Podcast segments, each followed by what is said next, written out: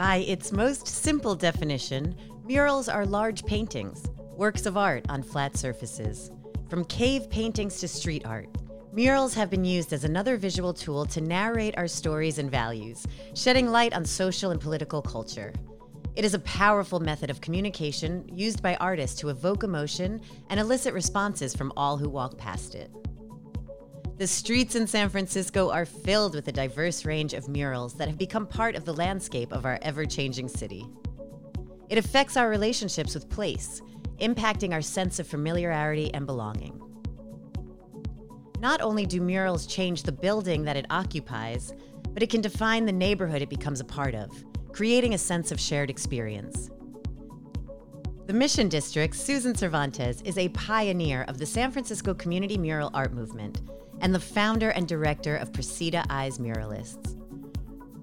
For over the last 57 years, Cervantes has continued to foster community collaboration, elevating the voices of new generations, and highlighting the importance of artistic process.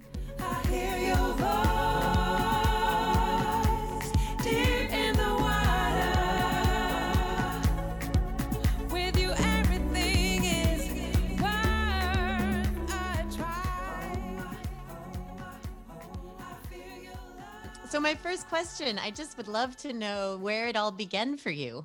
Uh, when did you recognize yourself as an artist? Well, I probably recognized myself as an artist when I was in high school. I was very serious about it when I was in high school, and I had the opportunity to have like three art classes in my senior year. And I graduated when I was 16. I graduated quite early. Wow, from high school? That's very early. It was because I went to summer school to complete all of my academics so that I could get out of high school sooner than later. Good for you.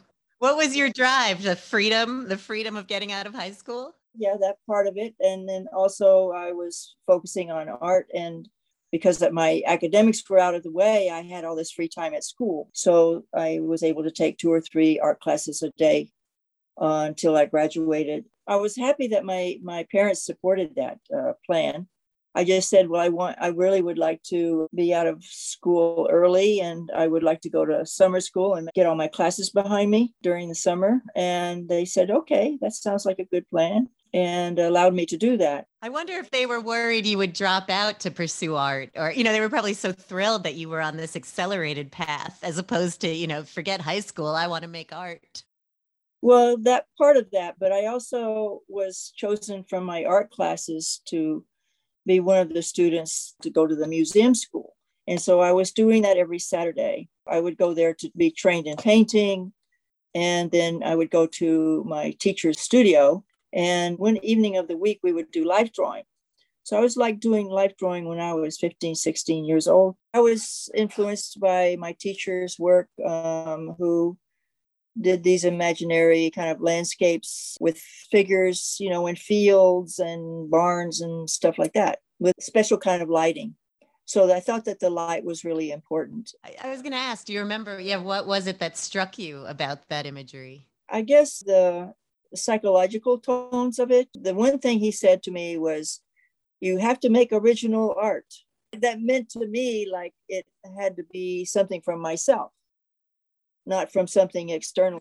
So even if I was doing a still life of a bowl of fruit or something, it was from my imagination. So that was an important lesson at that moment. So I remembered that from my original teacher. The museum school gives a, a scholarship to one student every year and I happened to get this the scholarship. They have an exhibition of all the students' work, and they chose me to be honored with a scholarship. So I went to the, the museum library and I looked up art schools. There weren't any that were giving degrees. Uh, and my parents wanted me to get a degree. So there was only two places to go where you get a degree. Uh, one was in Philadelphia, which is the Pennsylvania Academy of Art, which is where my museum teacher went and he was wanting me to go there. But it takes you five years to get a, a BFA. Uh, to where I looked at the California School of Fine Arts, and you can go for four years and get a degree. So I chose California. And so my parents said, okay, you can go to California. I hadn't even turned 17 yet. But I think it was a little sad for my mom because she leaves me in a city, you know, by myself. But I was just in my room, I was just painting every day. I was there in the school like 15 hours a day painting. I would take up a whole corner of the studio. And I was maybe one of 50 stu- full-time students. And I met my husband, Luis, and the he came to night school for uh, painting classes and for ceramics. He was a ceramic sculptor, you know. But the the night teacher would tell me, say, Susan, you can't take up the space at night. You have to let let my students come in and fill the space if they need it. I says, okay. And so Luis came and he he parked himself right in my spot. And he was looking, I had all my paintings up all, all around the wall and he was looking at them. And so we got acquainted and um, we were partners by that fall, November, like Thanksgiving. Thanksgiving was always like our anniversary. Oh, that's so romantic. Do you think he fell in love with your paintings first? Probably that. He was in a space and then he saw me and then he saw the paintings. I think I don't know. it was really wonderful to meet him who's you know been a part of my life for more than 44 years. We have three sons and so he's uh, he's painting too but he was a sculptor. He did this monumental clay sculpture uh, when i first met him and i meet him in the pot shop or where they were doing ceramic art in, at the school. Just he was just an amazing artist Wonderful. What a partner. That's incredible. You know, I keep thinking of the school gave you all that space because they knew you would be changing the landscape of the city. You know, I think they knew you would come and bring color and joy and beautiful murals to the city. Um, and so they gave you as much space as you needed. and I think your husband probably picked that up too. what's strange is that you know I had all different kinds of jobs at the art school, and uh, one of them was working with the dean and curator of the Diego Rivera Gallery, and there was this curtain in there that actually hid the Diego Rivera mural. And I was told that it was covered because in 1954, from the former president of the school, because it wasn't contemporary enough. I was working in the gallery and I was trying to take a peek, and there was a, a monumental painter, Norman Irving, who huge, the biggest paintings I've ever seen made, reached 20 feet tall and 10 feet wide. There was like this fantastic mechanized society, the rich indulging in all, all of their richness and mechanisms and power and just in repeating forms that give it gave it a rhythm and a movement. Pretty amazing. But he was inspired by the mexican muralists and he said susan you have to go to mexico and see the mexican muralists he so he inspired me to consider doing that. I never imagined but because luis was from mexico his family was originally from mexico he and i went to mexico a few times and it was important for luis to like find out more about his own roots his own heritage as well. So we did we finally did get to go see the great mexican muralists in mexico city.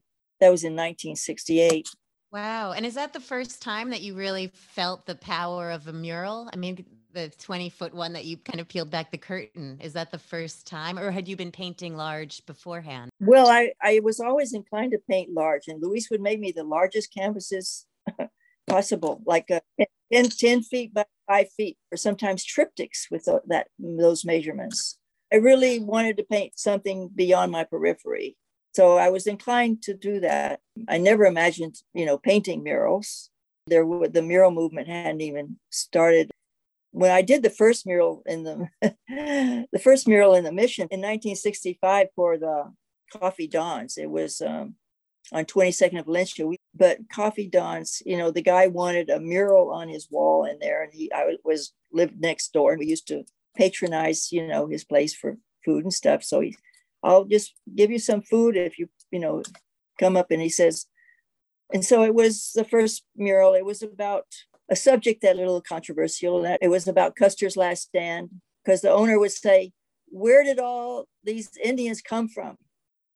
And so what I did is I made it so that all the Indians were really pouncing on on the Custer's army and and really destroying them, but in a kind of a cartoon kind of a way. I love your work. I can imagine. Yeah. How long was that mural there for? It was there for several years. It wasn't destroyed, just covered with paneling. And then someone else took over, and then they wanted to change the paneling. And then they saw that there was a mural under there. And so they contacted you. We're going to have to paint out this mural. And I says, okay, whatever. So that was much later on. I mean, I can't imagine the mission without your murals. So it's really exciting to hear the first one that you painted. I mean, that's so that's such a cool story. Yeah, but no one even knew that there was that no one knew what murals were. There was maybe in 1971, 72, there's maybe a handful. And what is it that to go so big? You know, what is it that drives you to paint such, you know, life-sized imagery? I wasn't planning on that. I got involved with the group of women muralists uh, in the early 70s, the Mujeres Muralistas. And this is after you've returned home from Mexico, right? Uh, when we visited Mexico, there was a there was a purpose in our visit, get more culturally in tuned with with the, that culture. So we were just on a cultural pilgrimage at that time. So and didn't think about it coming back. And of course, two or three more years went by before you start to see any murals at all. And I was just painting all the time. You know, I needed to get one semester of tuition, which was only what 200 and something dollars at the time. But that was a lot of money. People were making a dollar 25 an hour. So this guy said, if you can beat me on this chess game, I will pay your tuition, thinking that I wasn't going to win, of course. So I sat there and I really concentrated and I beat him. And he paid my tuition. I went through school and I got scholarships after that. Then I had my first son in 1969. I was following the Mujeres Muralistas and they knew that I was a painter. So they invited me to work with them on a, on a mural, one of the murals that they did. And I saw how wonderful they worked collectively, sharing the themes, the ideas, their contribution to the idea and the composition. And there was four or five of them, you know, and they did it so well. I thought, wow, this is really fantastic way to work with other people. And you're working on something that is public, that's accessible to everybody, not in a gallery, not in a museum. So that really inspired me. And I thought, well, we really need this to be in our community at Precita Valley Community Center, where I was volunteering my time because I had my first son. So I started volunteering my time and it was doing preschool art and after school art for kids and doing adult painting classes in the evening. And so my friends from the Mujeres Muralistas, uh, Patricia Rodriguez and Graciela Carrillo, they said, fine, we'll get a workshop starting there. So that's what happened. We started the first workshop at Precita Valley and I ended up directing it and we installed it on the front facade. And it was the first multicultural mural in the mission. It was painted by and designed by about 17 participants, all very, very diverse group of people. So that was my first experience doing that. That's amazing. I love this story. What is the process like? You know, I mean, how do you creatively collaborate and compromise with 17 other artists? You know, what is the process like of getting the design out and you know what, what does that even look like i mean do you all kind of come with drawings and you combine them or you all draw together or you know what is the process of working with a collective Yeah, we've done we do it with many different size groups. Basically, it's the theme. It's the theme that bonds everything together. So if everyone's drawing around the same theme, it's not going to look really crazy. We have everybody draw out their ideas, and some people have never painted or drawn before. Uh, that's fine too. We include what everyone's ideas are. Then, once they draw them out, we put it away, and by memory, everybody remembers what each other has done. And we make a list of all the images, and then we see how they're all interrelated. And then have a big piece of paper. They can start to make a composition and they can decide how they're going to tell the story left to right middle out whatever wherever they want whatever the focus is and the whole group decides where everything's going to go and how the story is going to be told and it, that's the way it's always been done. It's so beautiful because it's very cohesive. You know the work that i've seen of yours tells such strong narratives. They're always beautiful cohesive Um, you know, to think that you have all of these multiple different brains and create creative process all combined is amazing. Yeah, well, it's good because people don't don't know at the beginning how it's all gonna how all these different ideas gonna come together. But we so there is a magic that happens. Yeah, you make it seem easy. This is not easy. This is absolutely magic. And then the main thing is that everybody can see themselves in it. The last thing you say is, "Can er, does everybody see themselves see their parts in here?" And they say yes. And so we know that that is the composition that we should stay with. And so then we bring back a scale drawing. This after all the research and development, we show is this what you like? Is this what you wanted? We show them first, and they say yes. This is what. And usually it's even more enhanced. They just can't believe that all these things were put together, and say, I didn't think my thing was very good, but when you put everybody else around it, it looks great. oh, I love that. that's true in so many facets of life, really. That's so beautiful. you know, so that's how the process the process works. And that's a really true community mural process that we practice and share with the communities that we serve. How extraordinary. And then what is the application process? Does the community all come out to watch every brushstroke you put on the wall? And how many muralists do you have engaged in actually putting it up on the walls? Well, in a lot of cases, once we have the design approved, then we can prepare the wall and transfer the design onto the wall. Uh, when we're working with like in a student sort of situation, we can have those students actually practice trying to enlarge their parts and that works. And the artists are ultimately responsible for making sure the transfer goes on well. We have what's called a community painting day where everybody comes out and begins the painting begins the mural. We've done that so many times with hundreds of people. Sometimes we have three or four hundred people at once and on really large scale projects so we never know how many people are going to come out i think one of the last ones was the general hospital barricade where we had a couple of hundred people I remember when we did the barricades around the uh, Asian Art Museum when it was being built, we had about three or 400 people. Wow. Wow. You know, there's so it's so there's so much to all of this. You know, there's so much to unpack. I I think you're incredibly brave, right? To have because ultimately it, the mural lives forever. And so um, to be able to pull 400 people together and have them all participate and and have a beautiful image at the end is really powerful because you get a lot of people have a lot of fear around art. Um, you know, and they say, I'm not an artist. I don't know how to do this. I, you know, and they bring so much insecurity to making art. And so I imagine that you're able to empower them, make them comfortable enough to choose the colors, to get their hands dirty, to get involved. Um, so there's like a, la- a layer there that I, you know, give you a lot of credit for making people feel comfortable and getting them to participate. Um, and, and then setting them up for success that in the end, the art is so beautiful.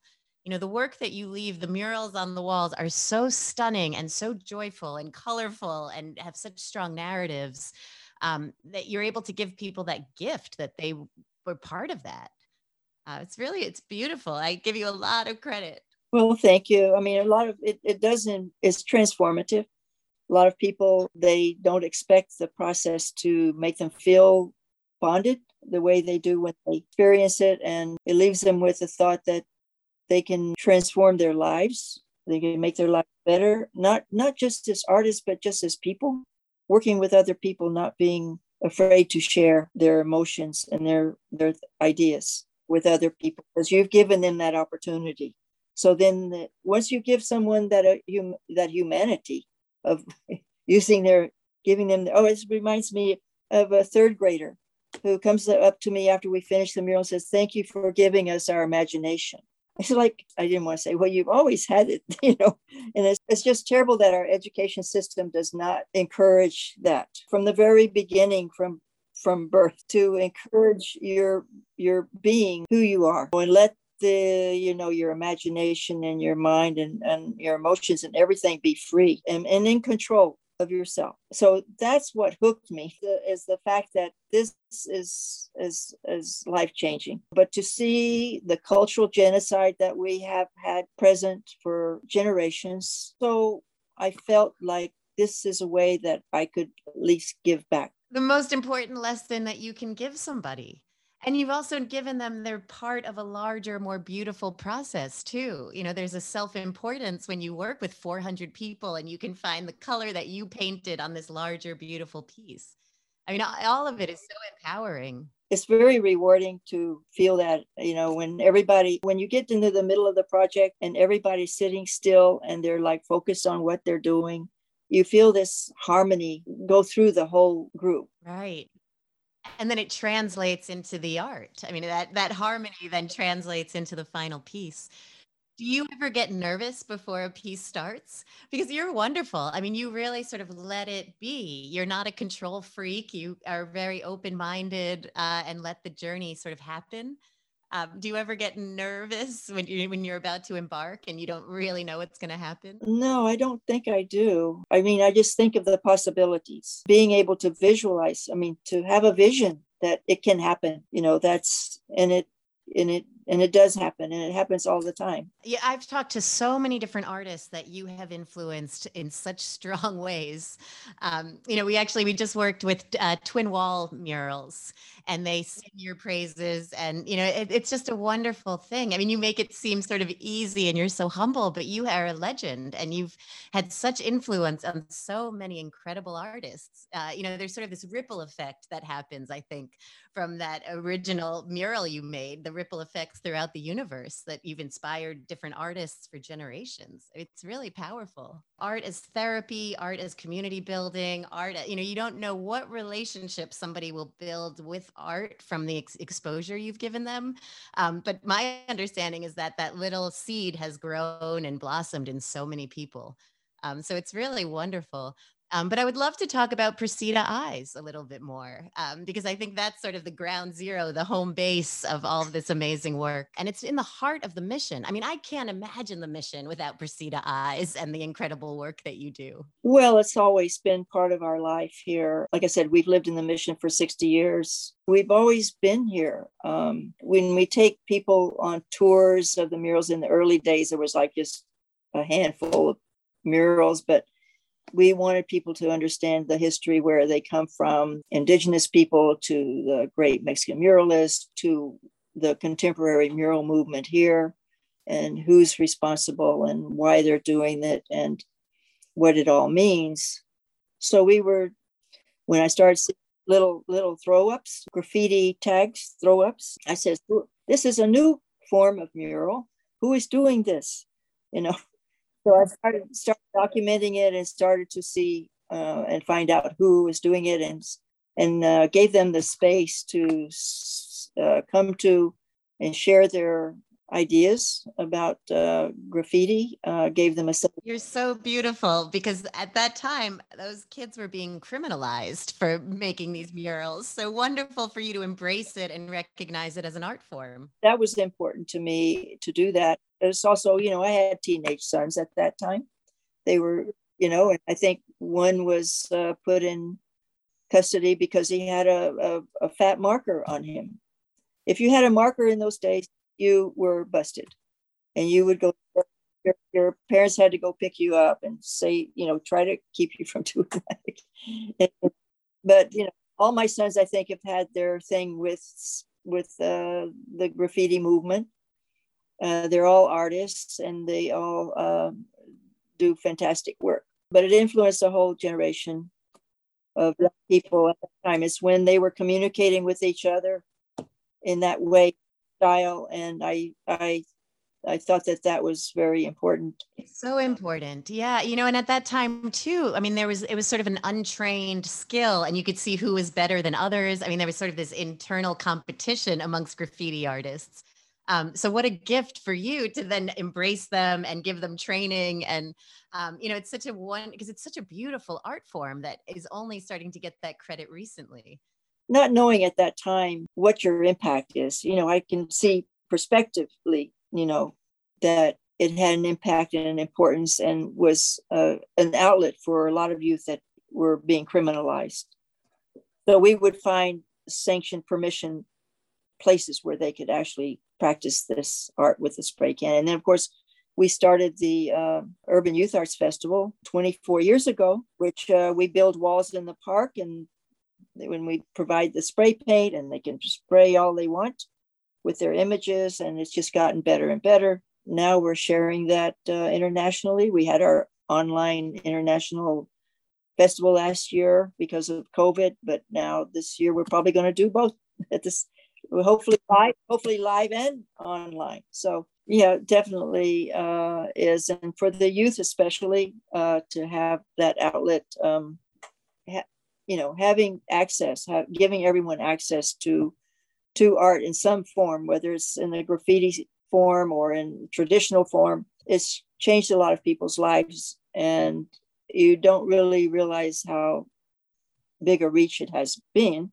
until people uh, like contact you 20 years later and say oh my gosh i just had to get in touch with you and tell you that you completely changed my life um, i was a homeless man and you gave me the opportunity to paint on this wall and it changed my life so much after that that um, i just needed to like let you know how much a better person that i am today And for that one email, know that there's a thousand people that did not send an email that that just feel that, you know. Yeah, that's so wonderful. Do you have a favorite mural that you've made?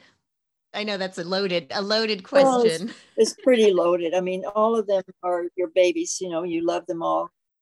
But I mean, the one that sticks out probably for me and many other people is the women's building mural. That one was very unique, uh, very unique collaboration with myself and six other women artists. And, you know, it's been what, 26 years now since we completed it. And it really uh, made a, a, a unique kind of bond between us because we meet uh, almost every month we've been meeting we've been meeting every month since the begin since we finished the mural What was that process like? I mean, that is a huge building and that mural is so it's so revealing, it's so honest. I mean, that is it is defines San Francisco that building. well we all contributed different parts and i guess the part that i contr- you know contributed most to the woman at the top on the 18th street side the woman giving birth no she's not giving birth. She's actually got a, a six month fetus inside of her belly. But she's sort of the goddess of light and creativity. And she's got her hands raised with the sun coming through and behind her is uh, butterfly wings with uh, representing rebirth which is sort of like the rebirth of the women's building because they just finished paying off the mortgage when we did the mural. That's sort of what it was celebrating. And then her birth waters you know the fish and then the birth waters turn into the fabric and so i did all the flow lines and so that the names of all the women could be put on the flow lines of the fabric fabric from over 36 countries that were done by women. We have over 500 names that are painted on the flow lines between the fabrics on both sides of the building. The hands, the Rigoberta's hands, Rigoberta's uh, Menchus, uh, which is from her uh, Quiche Maya tribe, the Kuan Yin, goddess of compassion, and so much more. Those are just some of the elements I focused on the most. So stunning. And it's so thoughtful. Um, do you ever, I, I mean, every mural you've done, I feel like there's so much deep meaning. Every brushstroke feels very thoughtful and very intentional. Um, do you ever get a chance to explain these murals, um, every detail and every thoughtful piece that you've put in, or do you just leave it up to the viewer to sort of internalize and um, because you know the the women women's building now has this beautiful book, and so I could read about each piece of it. Um, but you have murals too that I'm like wondering, and my brain goes wild, and I go down the rabbit hole of what I think you must have been meaning. Well, I think every mural has a has a narrative, has a story. We actually write them down. We offer them to the people who are using the building, whether it might be a school or community center or a health center or something. They have the narrative. Sometimes they post the narratives, but basically, people don't have access to those narratives unless they uh, do some research. You know, that you want people to like just kind of take in what they can perceive of the work and mm, come up with their own interpretation you know? And but of course you know once they do know the story they look at it even deeper. Why that's why our tours are so important because people just go by they don't really think about it. But when they take our tour and they get a real live person artist to take them by and describe what the meanings of it is they say that it changes everything the way they look at murals You know, you have a beautiful quote on your website I wanted to ask you about. Um, so on your website, there's a quote stating, Precita Eyes is art for the people. Precita murals are, re- are thought provoking and really speak to issues of class struggle, racism, oppression, and other relevant issues to communities of color. Um, I just would love for you to speak to that. I just feel like that needs to be included into this podcast somehow. Yeah, it can. It, the the murals, maybe they look very beautiful, but if you start looking at it closely, you can see the deeper meanings. That's what we're trying to do. Also, we show the diversity because we have a lot of people working on it. It's not just one person. And the themes can be all different kinds of things. I mean, we did one around AIDS. We did one uh, that's on Market and 16th Street, is still there. We have many different ones with different issues that have come up in the community. So I think it's really a great testimony to hear that people can see the depth of the work and not just think of it as just a beautiful painting. And I love the themes come from the community too, and that you've always been solicited. I mean, that's such a beautiful thing. There's an element of spirituality in each of your pieces. Um, I don't know if you can speak to that. I feel like it's beyond words. You know, I don't know if you can articulate what that is. Um, but I, I feel like that comes through you as an artist. Like you have a beautiful spirit that then is just transformed onto the wall. Um, but I, I don't know. Maybe it's not something you think about. How would you address spirituality in your work? Well, it's interesting that you something that's been following me since I was a student that they can't talk about it because it's too spiritual. That's my personal work, you know. But uh, you know, yeah, I think that that mm, it does mean a lot. And if I can share that, if I can uh, convey that to people or make have them feel that without saying anything, you don't say we have to do something spiritual. It just comes out. It because everyone everyone has that inside of them. They already have this knowledge, you know, that's been given to them in the, from their ancestors. They it and so if you give them that freedom, it comes out, and you just I'm just here to like you know guide them. Uh, it just makes perfect sense. And if we can convey any of that kind of spirit uh, from each of the individuals that participate, then that's going to shine, and it's going to be give it's going to give all of us more light than what we already have.